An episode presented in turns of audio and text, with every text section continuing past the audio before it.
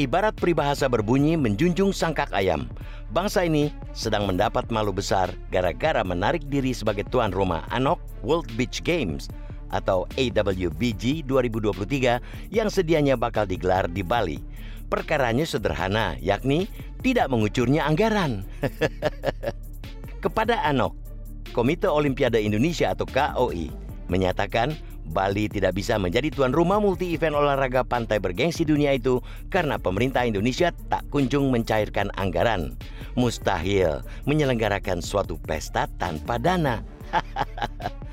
Anok jelas kelimpungan mencari alternatif tuan rumah karena pelaksanaan World Beach Games 2023 tinggal satu bulan lagi, yakni 5-12 Agustus mendatang. Walhasil, ajang 36 nomor pertandingan dari 14 cabang olahraga itu diputuskan tidak digelar sama sekali tahun ini. Ini jelas suatu kerugian besar, baik bagi Anok selaku organisasi yang memayungi NOC di seluruh dunia, atlet dari 100 negara calon peserta, dan tentu saja Indonesia. Tak hanya rugi, nama Indonesia di kancah olahraga internasional juga semakin tercoreng.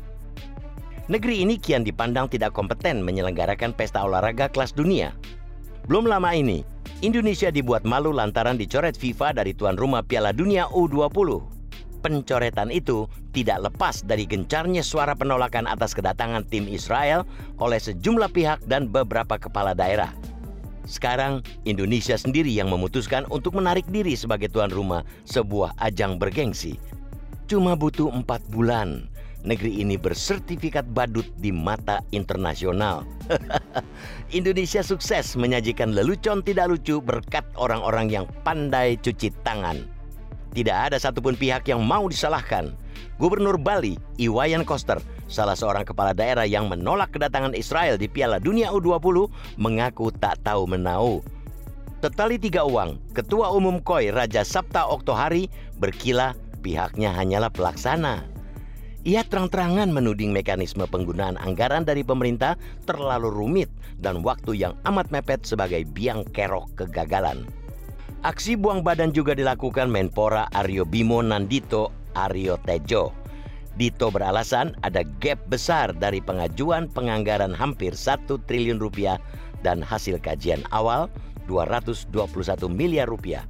Setelah dilakukan review ulang bersama Badan Pengawasan Keuangan dan Pembangunan atau BPKP dan Ditjen Anggaran Kemenkyu, dihasilkan angka 446 miliar rupiah.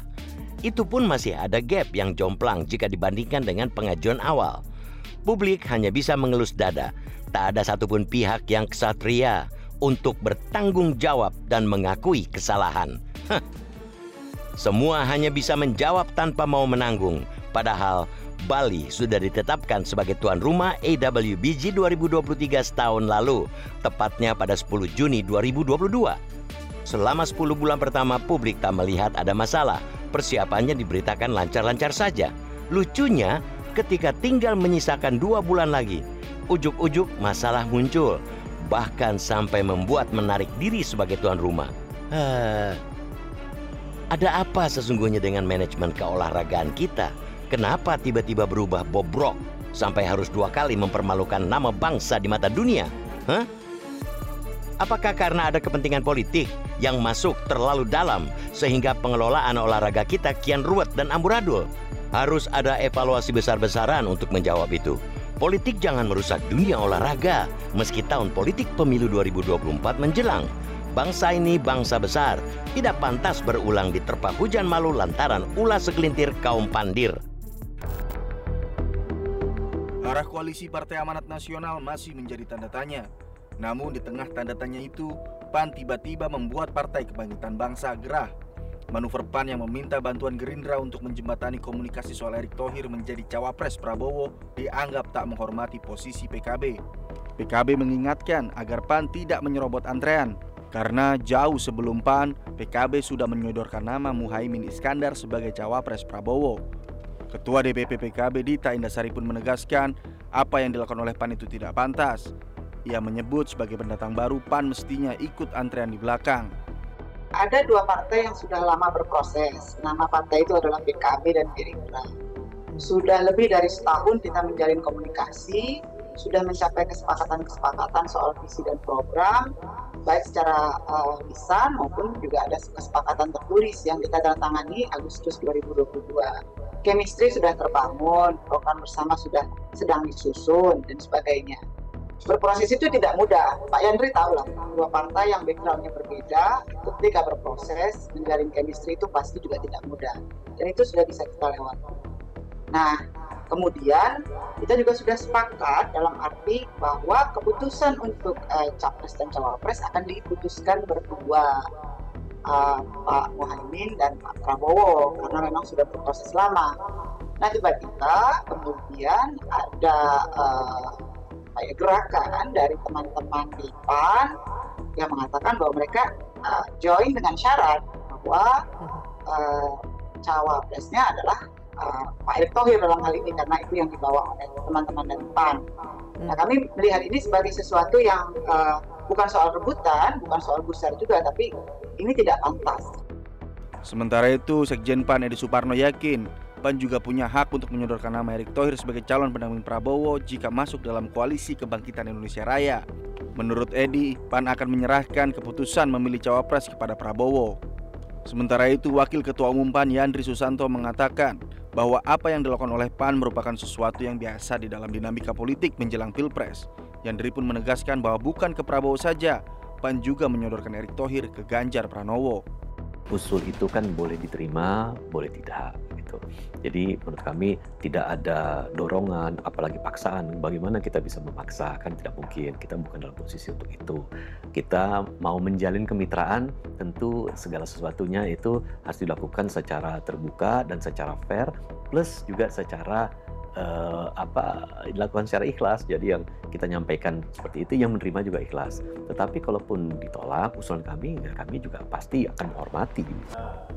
Uh, bagi kami Erik Thohir ini sudah lama ya. Tahun yang lalu melalui karena sudah kami putuskan di internal partai bahwa salah satu yang kami usung adalah Erik Thohir.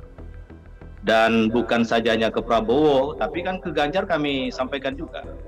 Artinya Erik Thohir ini ini uh, bukan hanya ke Prabowo tapi ke Ganjar dan itu biasa dalam proses dinamisasi pilpres biasa itu.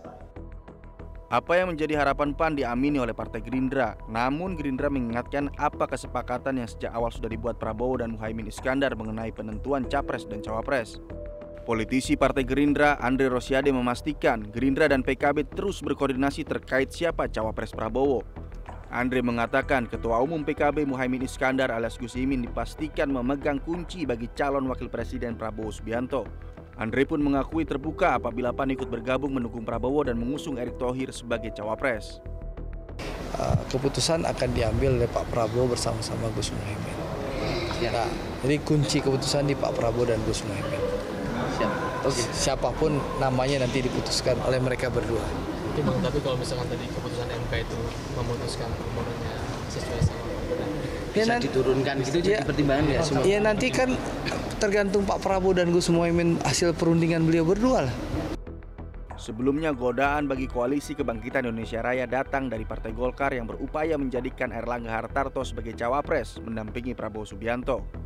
Saat itu sikap PKB pun masih sama. PKB mengingatkan kehadiran Partai Golkar jangan sampai menjadi orang ketiga yang bisa mengganggu hubungan Ketua Umum PKB Muhaimin Iskandar dengan Prabowo Subianto yang sudah berada dalam satu rumah tangga Koalisi Kebangkitan Indonesia Raya.